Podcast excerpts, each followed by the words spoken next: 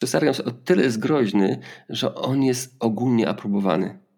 Że to są żarciki, to są drobnostki, ale to jest ogólnie aprobowane, że my, jak to, jest, jest, nie masz dystansu do siebie, jak to, kurczę, jest, wszyscy się śmieją, a ty się nie śmiejesz, a taki żarcik, ale okazuje się, że to są właśnie rzeczy, na które warto uważać w filmach.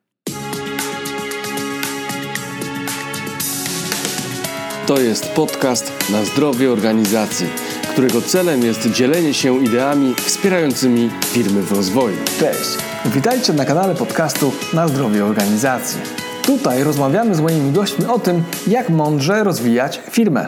Nazywam się Maciej Sasin i jestem konsultantem rozwoju organizacji, ale także trenerem i coachem. Wspieram firmy w osiąganiu dojrzałości biznesowej. Pomagam im przechodzić kryzysy w rozwoju. Moją misją jest budowanie zaangażowania pracowników.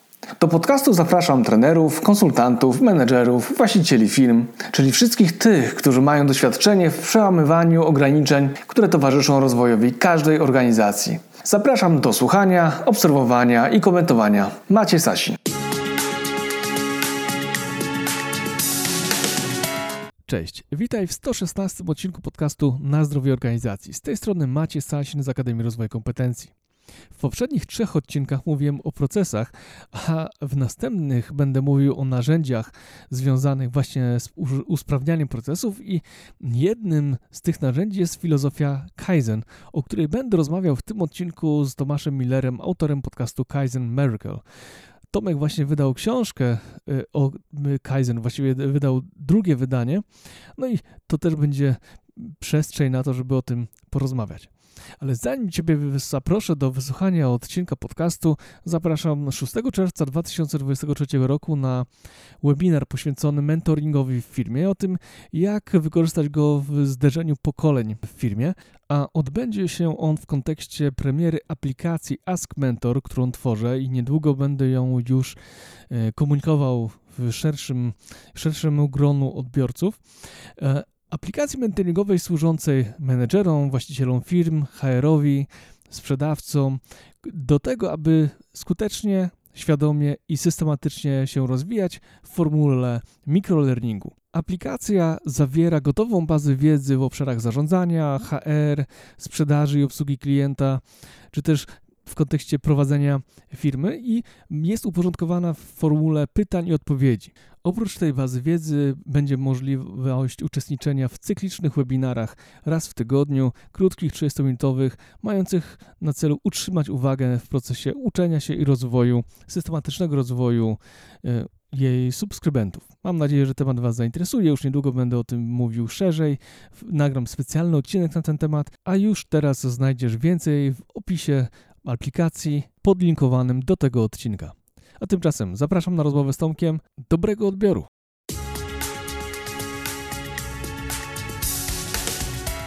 Cześć, witaj Tomku w kolejnym odcinku podcastu na zdrowie organizacji. Cześć Maćku, bardzo dziękuję za zaproszenie. Bardzo mi miło, że mogę tutaj być i z Tobą dzisiaj rozmawiać. E, ja również, Tomku, bardzo się cieszę. E, wreszcie udało nam się spotkać, porozmawiać w moim podcaście, bo w twoim podcaście już gościłem już, e, już dawno i jakoś cały czas odkładaliśmy to naszą rozmowę, no ale w końcu się udało, bo naprawdę już nie pamiętam ile razy myślałem o tym, żeby się umówić, ale też ile razy umawialiśmy się to już też już, już, już nie wiem, trzy czy cztery.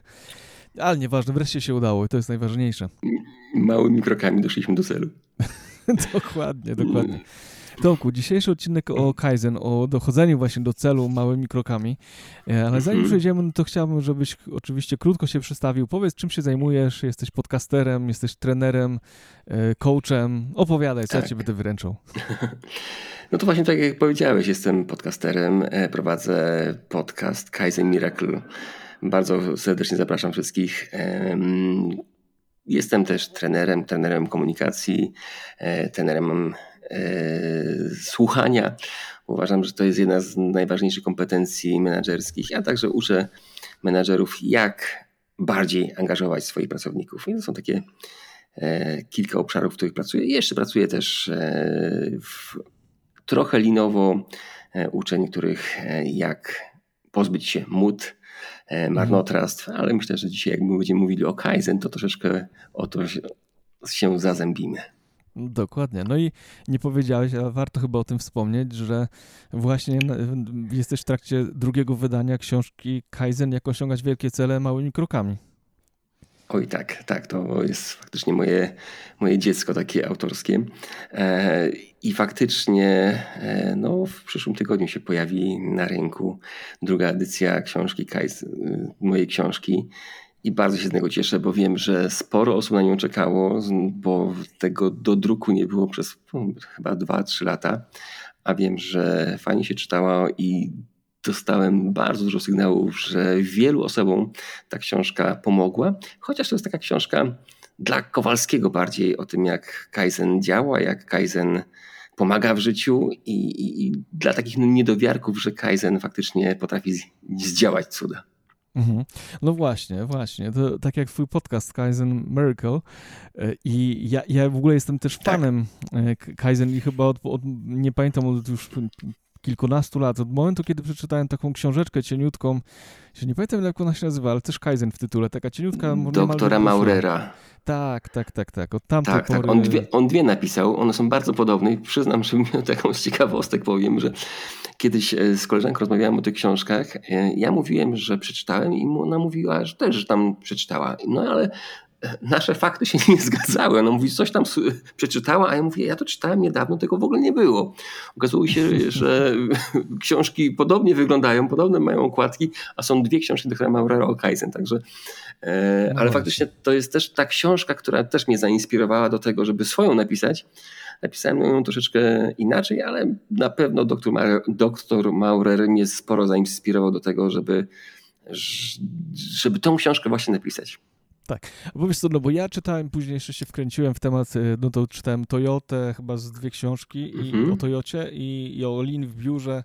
No i generalnie tak. gdzieś tam mm, ostatnio też mi wpadła jakaś nowa ksi e, książka o Kaizen. Już nie, nie mam pamięci do, do nazwisk, są zawsze te japońskie nazwiska, to ciężko to zap zapamiętać.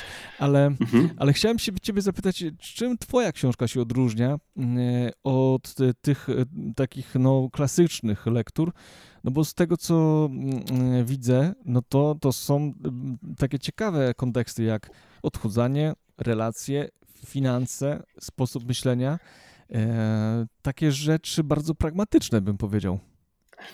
Tak, wiesz co, to z, tego, z czego ja się cieszę a propos tej książki, bo pisząc ją, e, wielu osób, wiele osób, które już pisało książki, mówiło, że muszę znaleźć jakiegoś odbiorcę konkretnego, do którego piszę. A ja uważałem, że ta książka jest dla wszystkich. I mi było strasznie ciężko ją pisać, bo mówię, ja uważam, że ta książka dla wszystkich. I e, na początku miałem z tym kłopot, ale później, gdy usłyszałem jeden podcast, Kamil Dudziński w podcaście Książki, które uczą, opisywał moją książkę, też powiedział coś takiego fajnego, że to jest książka, która jest dla wszystkich. Jedna, jedna z mhm. niewielu, która jest dla wszystkich. I mam nadzieję, że ta moja też jest taka właśnie, ona jest bardzo, mm, sporo książek jest o takich twardszych rzeczach, e, właśnie jak w firmach fajny e, Kaizen działa, tak. jak działa w przedsiębiorstwach, w biurach, właśnie to, co mówiłaś, Lin, e, a ta książka jest właśnie taka bardziej życiowa, jak ten Kaizen wykorzystać zarówno i w życiu, i w odchudzaniu, i w finansach, ale także w przedsiębiorstwach, bo to w każdym,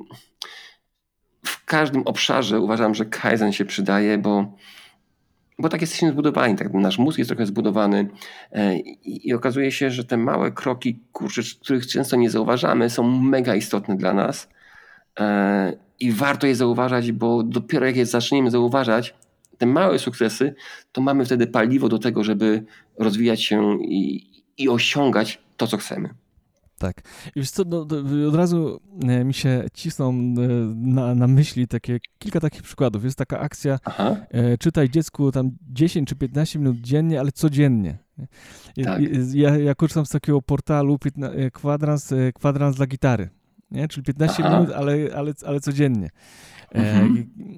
jest wiele takich a są takie ćwiczenia właśnie, też y, re, y, nawet relaksacyjne, ale też takie fizyczne, ruchowe, też mówiące o tym, że ćwi wystarczy ćwiczyć te 15 minut e, w odpowiednim, nawet krócej, 5 minut, nie? W trening Tabata. Mm -hmm. I, I to jest właśnie takie e, krótkie, ale systematyczne działania. One na dłuższą metę przynoszą bardzo duże rezultaty. I o tym właśnie jest Kaizen, a ostatnio mm -hmm. wróciłem do swojej takiej starej myśli, bo kiedyś sobie policzyłem, ile to jest 15 minut dziennie mhm. jeżeli zaoszczędzimy albo poświęcimy na naukę. No okazuje się, że w ciągu roku, jak weźmiemy pod uwagę 300 dni, no to mamy niemalże 9-10 e, takich dni roboczych. Nie? To jest 64 mhm. godziny.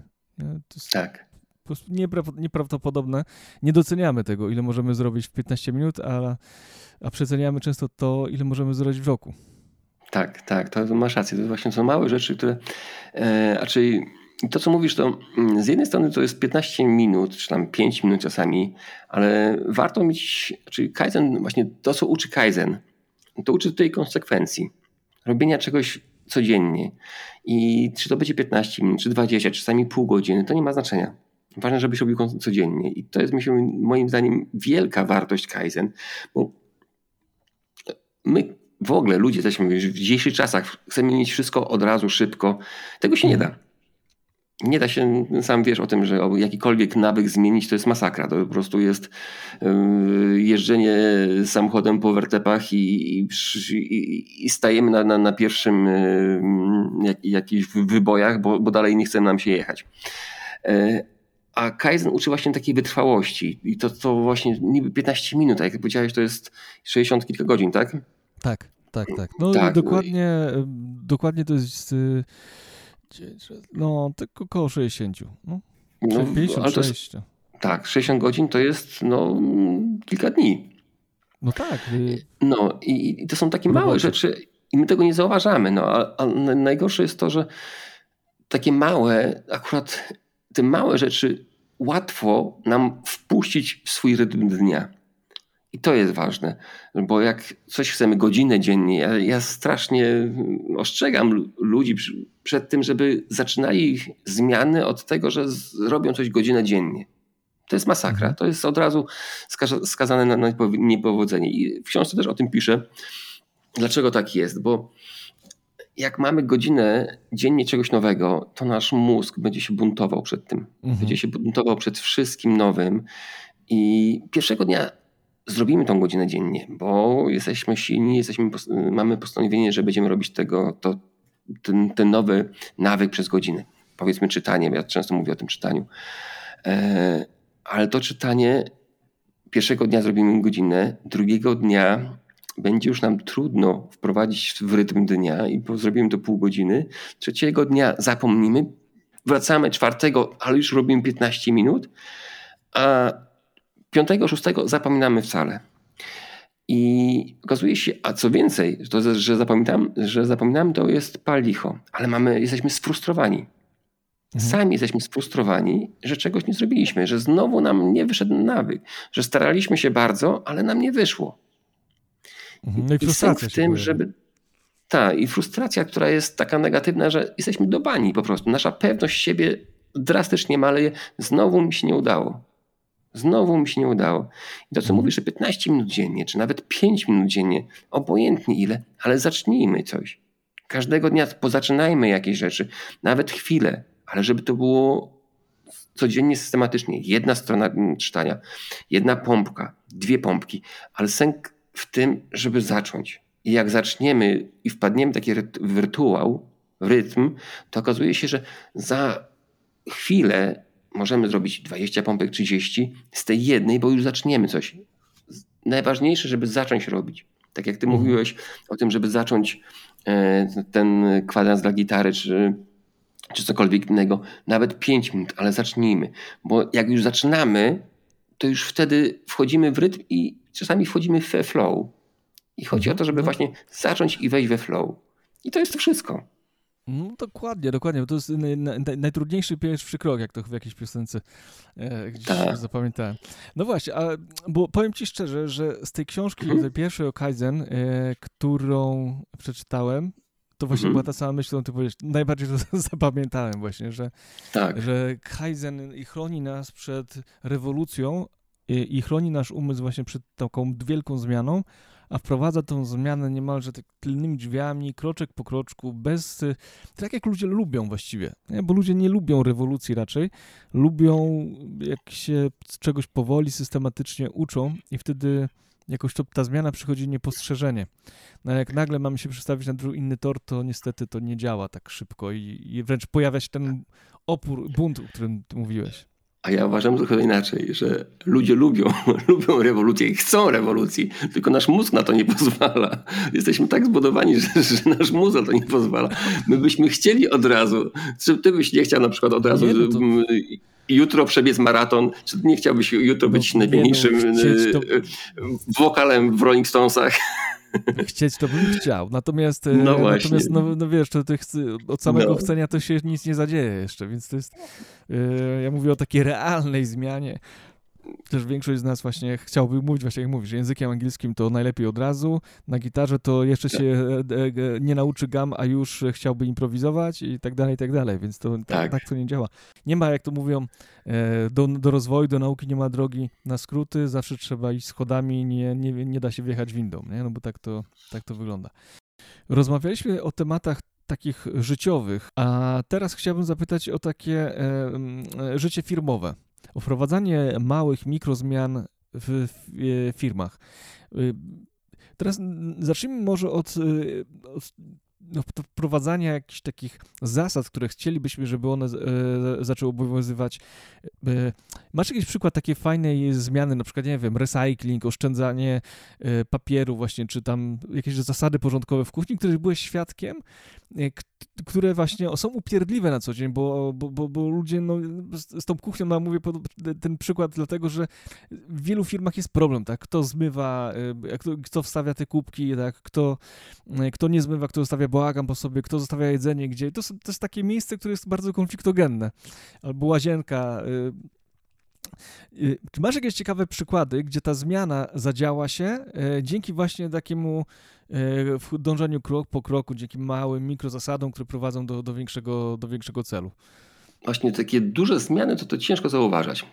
E, sęk w tym, żeby w każdej firmie zacząć szukać tych procesów tych małych usprawnień, drobnych usprawnień, które można wprowadzać. Z takich z rzeczy, które mm, udało mi się zauważyć, no, nawet taka właśnie co mówiłaś o kuchni, nawet zdjęcia w kuchni, co ma gdzie leżeć. Co ma gdzie leżeć na jakichś półkach, gdzie jest miejsce na cukier, gdzie jest miejsce na, e, na szklanki, gdzie są miejsce na kubki. Nawet gdy to jest odznaczone w firmie, to już okazuje się, że ludzie podświadomie zaczynają to tamto miejsce stawiać. Tego bałaganu nie ma.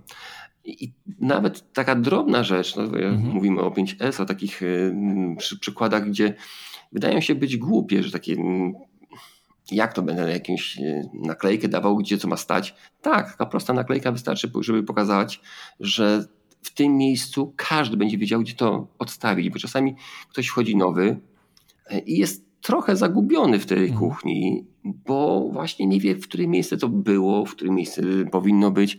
Nawet taka mapa obsługi kuchni, gdzie co leży, e, mapa, mm, gdzie są widelce, gdzie są e, noże, proste rzeczy, ale jak się pokaże ludziom, wskaże drogę, to ludzie chętniej to tam to, te miejsca odstawiają na miejsce. I to jest taka jedna z prostych rzeczy, właśnie co powiedziałeś o kuchni, ale właśnie w jednej, w jednej z firm rozmawiałem z szefem i żeśmy właśnie zrobili takie, um, takie zdjęcia, jakby jak kuchnia powinna być czysta, gdzie co leży. I nawet taka drobna, drobna rzecz okazuje się, że za, za chwileczkę e, z tego mhm. nieporządku, który tam bywał, okazuje się, że po kilkunastu dniach okazuje się, że ludzie zaczęli nabierać nowych nawyków i odkładać miejsca tam, gdzie powinny być. No właśnie, to jest tak, ja, ja uwielbiam Kaizen właśnie, właśnie za to, że takie małe, właśnie małe kroczki, małe sobie pierdółki skumulowane wielką ilość stają się jak e, ta śniegowa przysłowiowa kula. Mam teraz takie doświadczenie bardzo świeże, bo mm, akurat e, klient poprosił mnie o to, żebym postał na takiej kuchni w restauracji. Ja nie jestem kucharzem, ale czasami spojrzenie mhm. z zewnątrz się przyda. I sobie stałem e, w różnych godzinach przez trzy dni, żeby zobaczyć Aha. specyfikę pracy w różnych miejscach. I to jest niesamowite, no. E, że jak później udzielałem informacji zwrotnej, to szef kuchni łapał się za głowę i mówił, to niemożliwe, że my tak robimy. Bo na przykład, podam, przykład, ciasto do pizzy, po każdym odkro tak. odkrojeniu od, mm, no, od tego większego kawałka, no. tam z, z pojemnika, e, musiało być zważone. Ale ta waga była w odległości około 10-8 metrów w jedną stronę, i trzeba było iść do, po, po, drugiej stronie kuchni, po przekątnej, trzeba było iść to, to odważyć i wrócić z powrotem. Okay. I tak jednego dnia tam może na przykład zejść 50 pizz. Czyli masz 50 metrów, e, przepraszam, 50 pizz razy 15 metrów. Tak. Nie? Czyli ile będzie? 500, yy, jakieś tam około 650 metrów. Tylko po ciasto. To jest czas, nie? Tak, ale to nawet nie chodzi o. Przypuszczam, że nawet nie chodzi o metry, bo to jest jeszcze dodatkowe. Tak jak widzę, że to nie chodzi. To jest czas, to jest, ale też prawdopodobnie w związku z tym, że ktoś ma przejść, to jeszcze jest narażony na jakieś tak. drobne wypadki, jakieś op, op, y, mogą się tam, jak w kuchni domyślam się, że ludzie biegają. E, kiedyś, kiedyś sam pracowałem w kuchni, na, na wakacjach dorabiałem E, I, I, pamiętam, że ta praca była bardzo taka dynamiczna i tam mm, przypuszczam, że nawet schodzenie z tym ciastem to powoduje, że jeden, jeden proces tak. przeszkadza drugiemu. I to ciekawe, jeszcze, jeszcze tak, a co ciekawe, ta osoba nie biegała tą stroną, gdzie był mniejszy ruch, tylko oczywiście przebiegała tam, gdzie był ten największy kocioł, tak. więc przy wydawcy. więc, mm, to jest, ale to jest niesamowite właśnie, że czasami robiąc coś, e, my nie zauważamy tego, ale jak ktoś przyjdzie z boku, spojrzy i nam powie, to powiemy, o kurde. Tak. Nie, nie, nie myślałem o tym w ten znaczy, sposób. Dla mnie to jest coś takiego, że my się bardzo szybko przyzwyczajamy do tego, co jest. E, I to jest jeszcze jedna rzecz, że ja uważam, że ludzie nie wiedzą na przykład w firmach, jak mogą polepszyć firmę. I to nie jest to, że oni nie wiedzą, e, raczej e, oni są już przyzwyczajeni do tych starych jakichś nawyków, zwyczajów, że nie wpadają na pomysły, że można coś ulepszyć. Ktoś przychodzi z zewnątrz i mówi, o kurczę, to jest takie proste. E, a poza tym ludzie, ponieważ mają pewien taki stan które zastany, które, do których się przyzwyczaili, faktycznie nie widzą tych zmian. Ale bardzo często ludzie wiedzą, co im przeszkadza i pewnie jak, jak byłeś w tej firmie, to prawdopodobnie też się spytać, co wam przeszkadza. Jak zobaczyłeś to, to oni powiedzieli, co, co mu przeszkadza. Nawet wiedzą, co im przeszkadza, ale nie myślą o tym, że to, co im przeszkadza, można w jakiś sposób ulepszyć, bo zawsze tak było. Właśnie to jest to, że y, nawyki są drugą naturą człowieka i właśnie to jest ten największy problem. Myślę, że my tak. Jesteśmy tak zanurzeni w swoim doświadczeniu i bardzo często rzeczywiście nie potrafimy spojrzeć na siebie, na swoją pracę, na zadanie, które wykonujemy, czy do, operacje, które wykonujemy w pracy, na przykład na, na produkcji, nie wiem, jako mechanik w warsztacie samochodowym. Mogę nawet nie zauważać, ile ja się muszę nachodzić, jeżeli nie mam odpowiednio poukładanych narzędzi. E, no bo bardzo często takie, no w kuchni to tak. jest w tak. ogóle świetny przykład, tak, jeżeli gotuję jakąś potrawę, ja wiem po sobie na przykład, jak, jak gotuję, jeżeli nie mam wszystkiego pod ręką, nie przygotuję sobie wcześniej, tylko co chwilę dobiegam do, do, do szafki jednej, drugiej, trzeciej, szukam tej przyprawy, tamtej przyprawy, e, no to się frustruje po prostu, tak, bo ta praca nie jest płynna, on nie jest tak właśnie ustandaryzowana, jak to 5S mówi, tak, tylko po prostu jest przerywana, ta muda tak. się pojawia, czyli to takie e, zmarnotrawstwo. I, i, i, no, tak. są ja zawsze mówię, że jakby może w Kaizenie odkrywa się, zaczyna się od pierdół, ale od tych pierdół jest już krok do tego, jak odkryjemy często ważne rzeczy, tak, które wcale nie są takimi małymi drobiazgami, bo tak. to, to chyba tak naprawdę chodzi o kulturę myślenia, co? To na pewno. I wiesz, tak, i tak mówię, moim zdaniem, że kultura i świadomość, że wszystko można poprawić, że taką otwartość na, tą, na te zmiany to raz e, i chęć tych zmian, ale też takie zrozumienie, że Kaizen, mi się, co mi się podoba w tym Kaizen, że bardzo wiele osób myśli cały czas o usprawnieniach takich daleko idących, że ja kupię nową, mm, nową maszynę, nowy młotek, nowe, e, nową piłę, A okazuje się, że Kaizen mówi, że nie szukaj nowych rzeczy, tylko usprawniaj to, co masz. I to jest, mi wydaje mi mega siła, bo okazuje się, że zamiast wydawać pieniądze na coś, czego jeszcze nie znamy, to gdy usprawnimy to, co mamy i zaczniemy się zastanawiać nad tym, co, co możemy usprawnić, nawet tymi małymi kroczkami, okazuje się, że bardzo dużo rzeczy możemy usprawnić w samej firmie. I zresztą nagrałem taki podcast e, z panem Maciejem Wąskiem, który jest szefem ISS e, Service i on mówił, tam też mi się bardzo podobało, że właśnie, że jego myślenie linowe w firmie polega na tym, co możemy zrobić mniej. Czego nie potrzeba zrobić. I to też jest takie mm -hmm. mega kaizenowo. Nieco więcej. Z czego możemy rezygnować? Z czego możemy zrezygnować? Znam firmy, gdzie obiekt faktury przechodził przez 14 osób.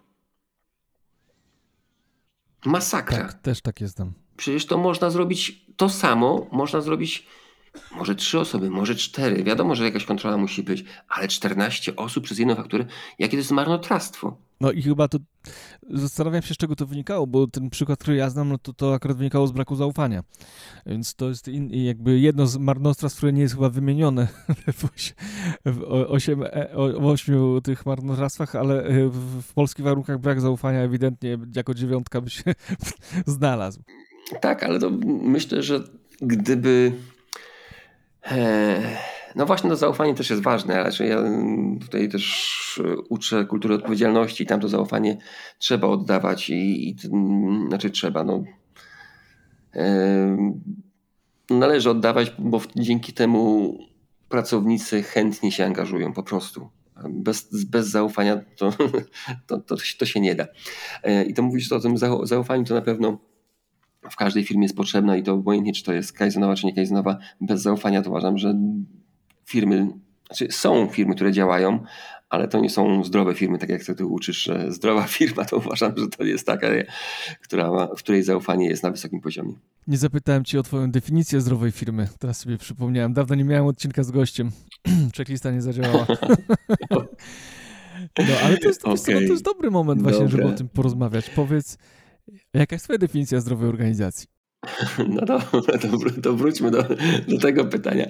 Wiesz co, no to już zacząłem powiedzieć. No to jest taka organizacja dla mnie, gdzie e, dwie strony mają do ciebie zaufanie. I szefowie do pracowników, i pracownicy do szefa.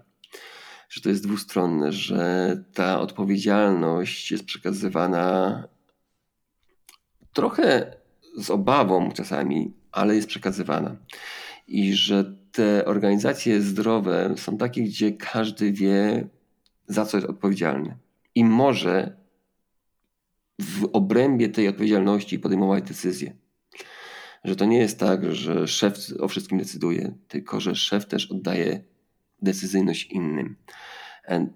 Zdrowe organizacje to są też dla mnie takie, gdzie nikt nie boi się czegoś, czegoś powiedzieć. Że jest na tyle taka bezpieczeństwo psychologiczne wysokie, że pracownik nie boi się powiedzieć czegoś dziwnego, mhm. czegoś, co jest e, kontrowersyjne, czegoś, co może nie być po myśli szefa, ale dzięki temu nie ma tajemnic w firmie. Mhm. A moim zdaniem najgorsze, co jest, właśnie to, zdanie, które usłyszałem rok temu na jednej z konferencji, to są tajemnice w firmie. Mhm. Nie da się zarządzać tajemnicami. I firma, gdzie, gdzie się zarządza tajemnicami, bo ktoś nie powie, bo nie ma transparentności, to jest moim zdaniem właśnie firma, gdzie jest, która jest chora, a zdrowa mhm. to jest taka, gdzie, gdzie ta transparentność jest na tyle wysoka, że każdy wie, co ma robić, każdy wie, za co odpowiedzialność, za, za co jest odpowiedzialny i każdy wie, e, do kogo, z jakim problemem się zwrócić i wie, że ta osoba będzie na tyle otwarta, że to zrobi z chęcią i z przyjemnością.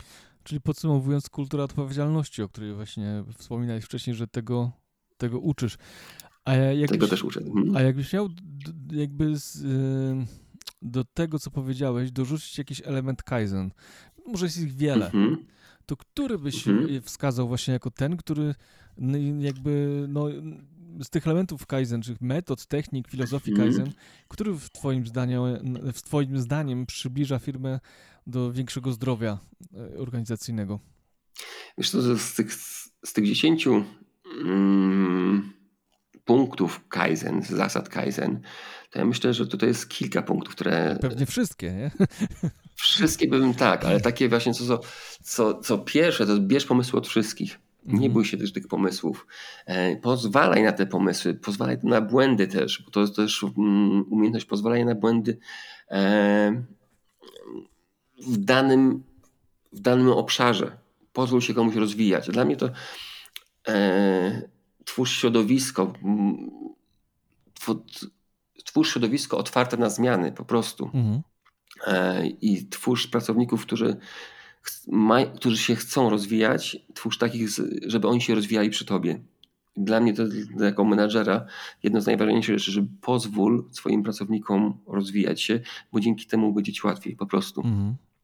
No tak. A z Kaizen uważam, że ważne jest to, żeby e, nie obwiniaj ludzi, szukaj błędów w procesach. Nie mówię, że to jest 100%, 100% bo czasami się zdarza, że, że, tak, nawet 95 powiedzmy, ale szukaj błędów w procesach bardziej niż, e, niż w ludziach, że ktoś coś źle zrobił, że ktoś umyślnie coś mm, e, nie wykonał na czas, bo czasami to są rzeczy po prostu wynikające z błędów procesowych.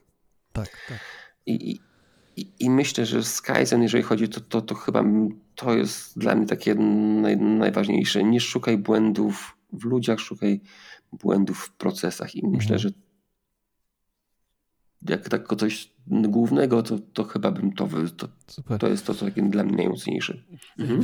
To fajnie, że akurat o tym powiedziałeś, bo, bo rzeczywiście tak też potwierdza moje doświadczenia, że często e, słyszy się gdzieś, a bo ci ludzie to się do niczego nie nadają, albo oni no, nie są kompetentni, albo się źle komunikują, ale bardzo często jak się zejdzie na poziom właśnie rozmowy o procesie, jak on wygląda, to właśnie poprzez analizę, wspólną analizę procesu, ale co więcej, przez właśnie w, w, możliwość jakby przez zaangażowania się osób, którym, które w tym procesie biorą u, udział do usprawnienia jego, no jak w Kaizenie właśnie, e, w linie, no to, to to działa po prostu. Tylko czasami jakby brakuje chyba tej otwartości gdzieś tam menedżerskiej, myślę, do tego. No właśnie. Ja mam taką swoją definicję, że to, to też nawet nie zawsze jest wina, wina menadżerów, bo ja nazywam to takim paradoksem najlepszego. Mhm. Że menadżerowie często są tymi najlepszymi. I to nie jest tak, że. Mm,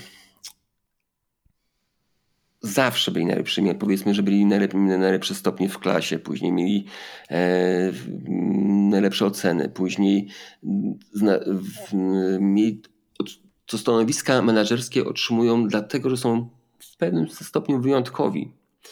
I to bycie najlepszym cały czas im przyświta, yy, chcą być cały czas najlepsi. I gdy zostaną takim menadżerem, nawet szczelnego, średniego szczebla, to oni mają presję z dwóch stron. Z trzech stron nawet.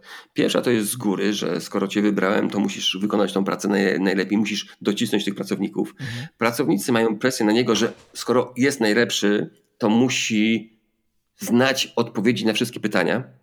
I ja nie zrobię nic, bo, bo on jest najlepszy.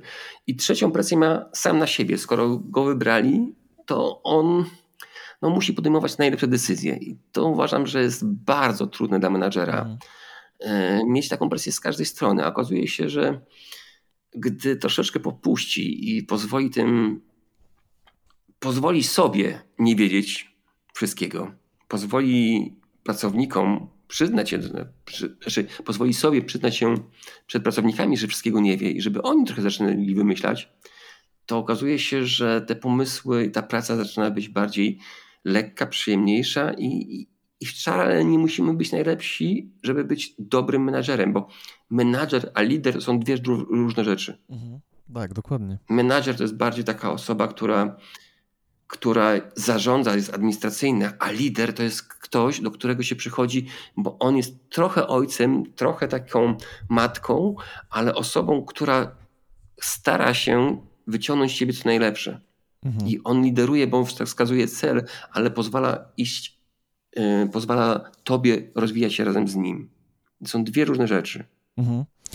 No właśnie, czyli jest taką inspiracją do, do działania, do rozwoju. Mm, tak jak matka, ojciec, jak nasz jakiś autorytet, tak? Bo zawsze to tak patrzymy na te wzorce i to jest naturalne.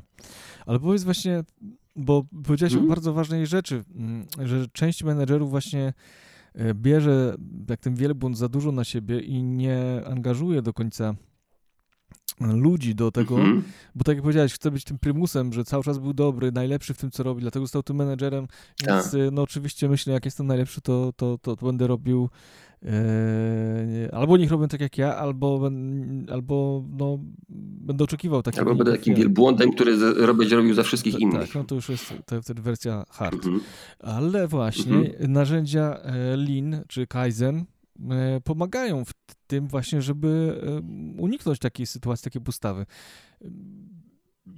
Co byś doradził, jakie z tych narzędzi byś doradził menedżerom do tego, żeby, żeby gdzieś tam się z tym zapoznali, spojrzeli na te narzędzia i może wdrożyli u siebie?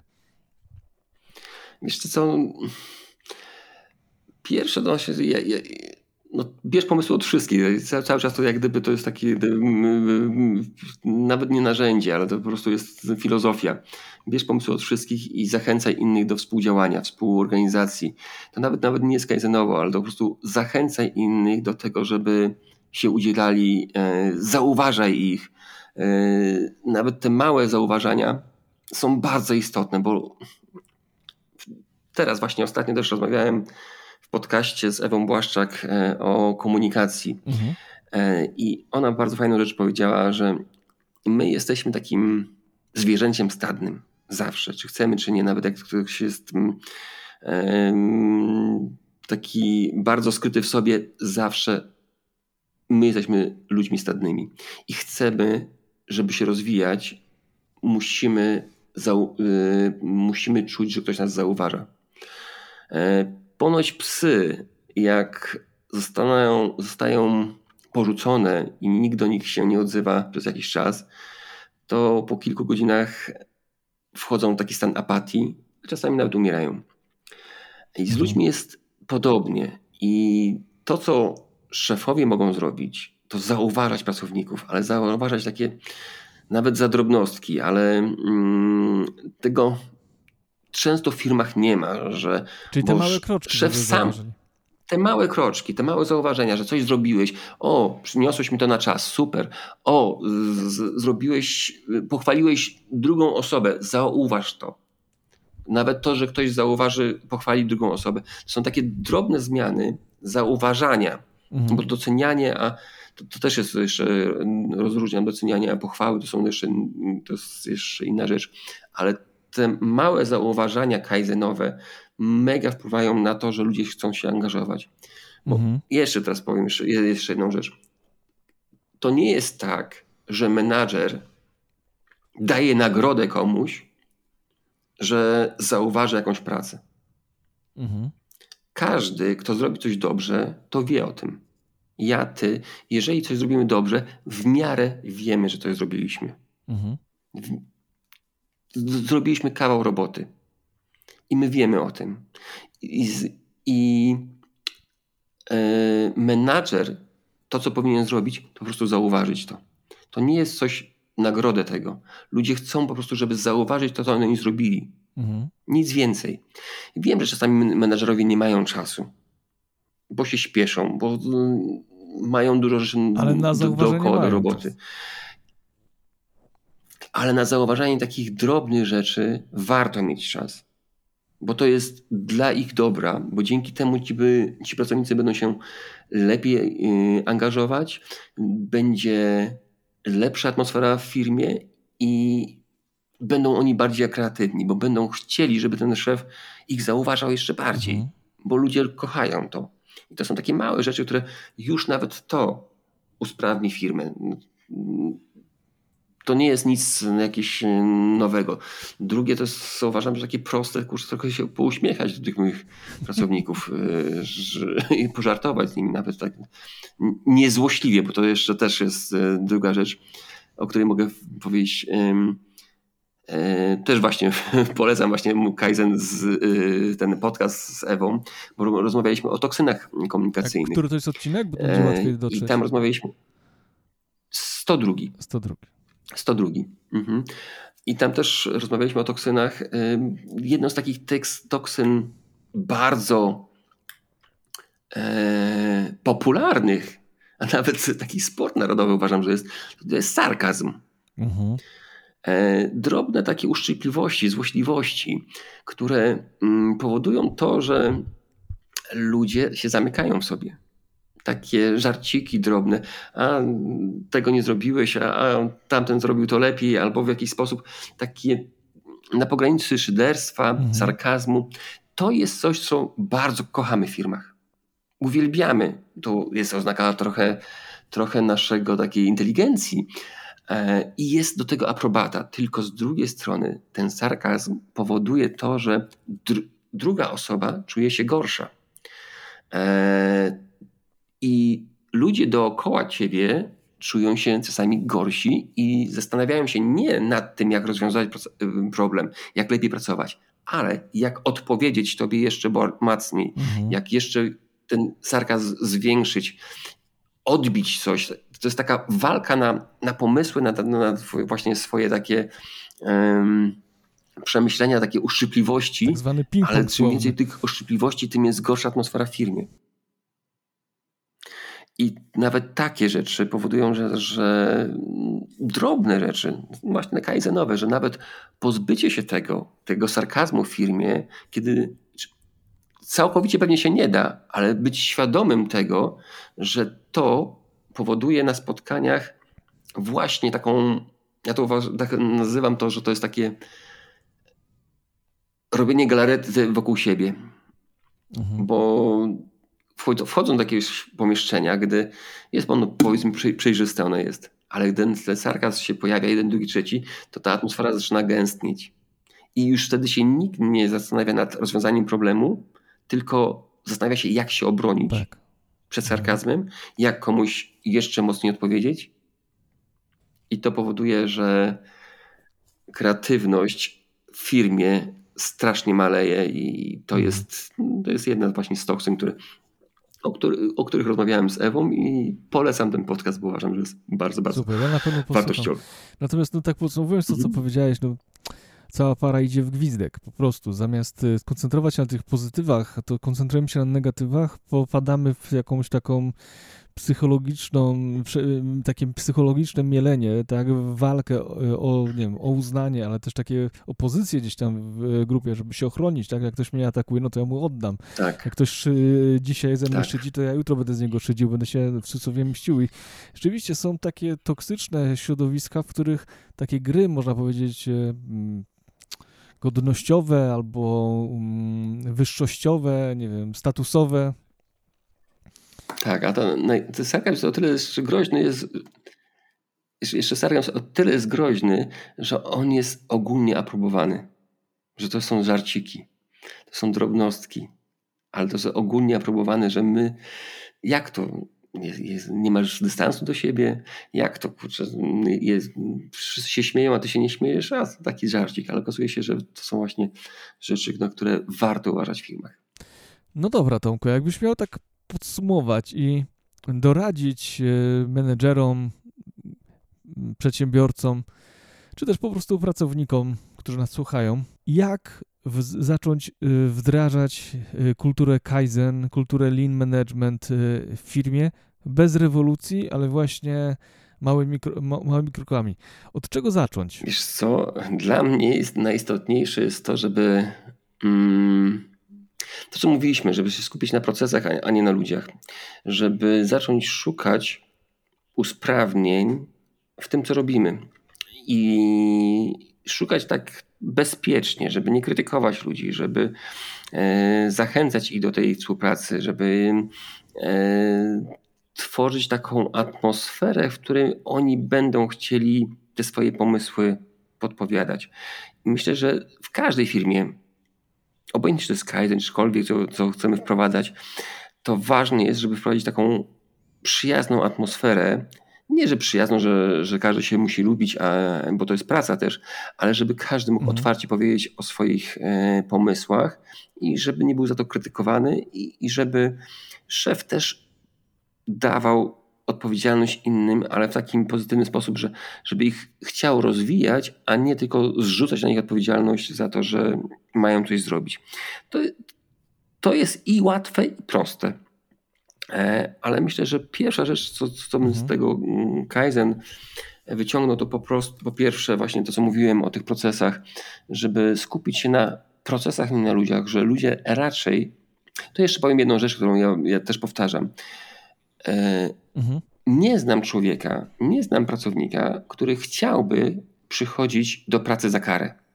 Żeby chciał przychodzić do firmy, mhm. żeby się tam męczyć.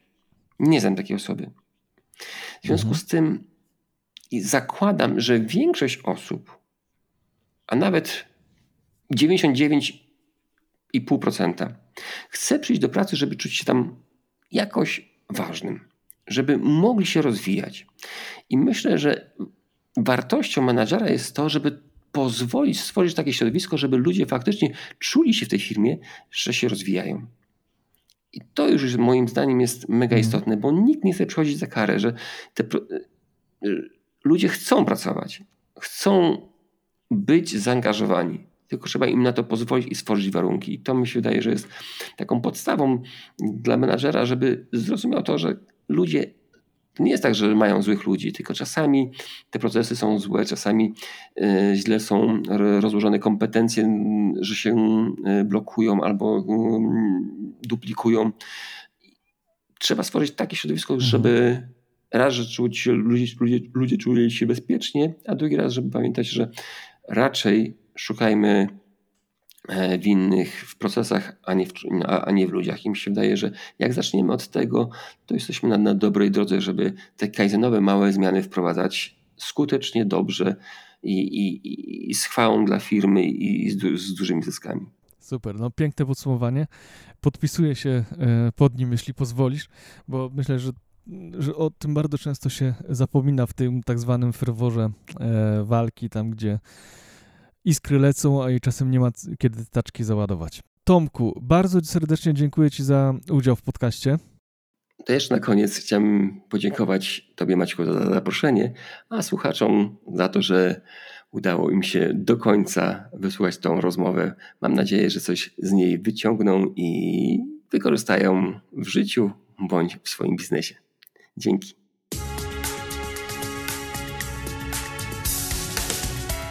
Dzięki za wsłuchanie 116 odcinka podcastu Na zdrowie organizacji, którego gościem był Tomasz Miller, podcaster Skyzen Miracle.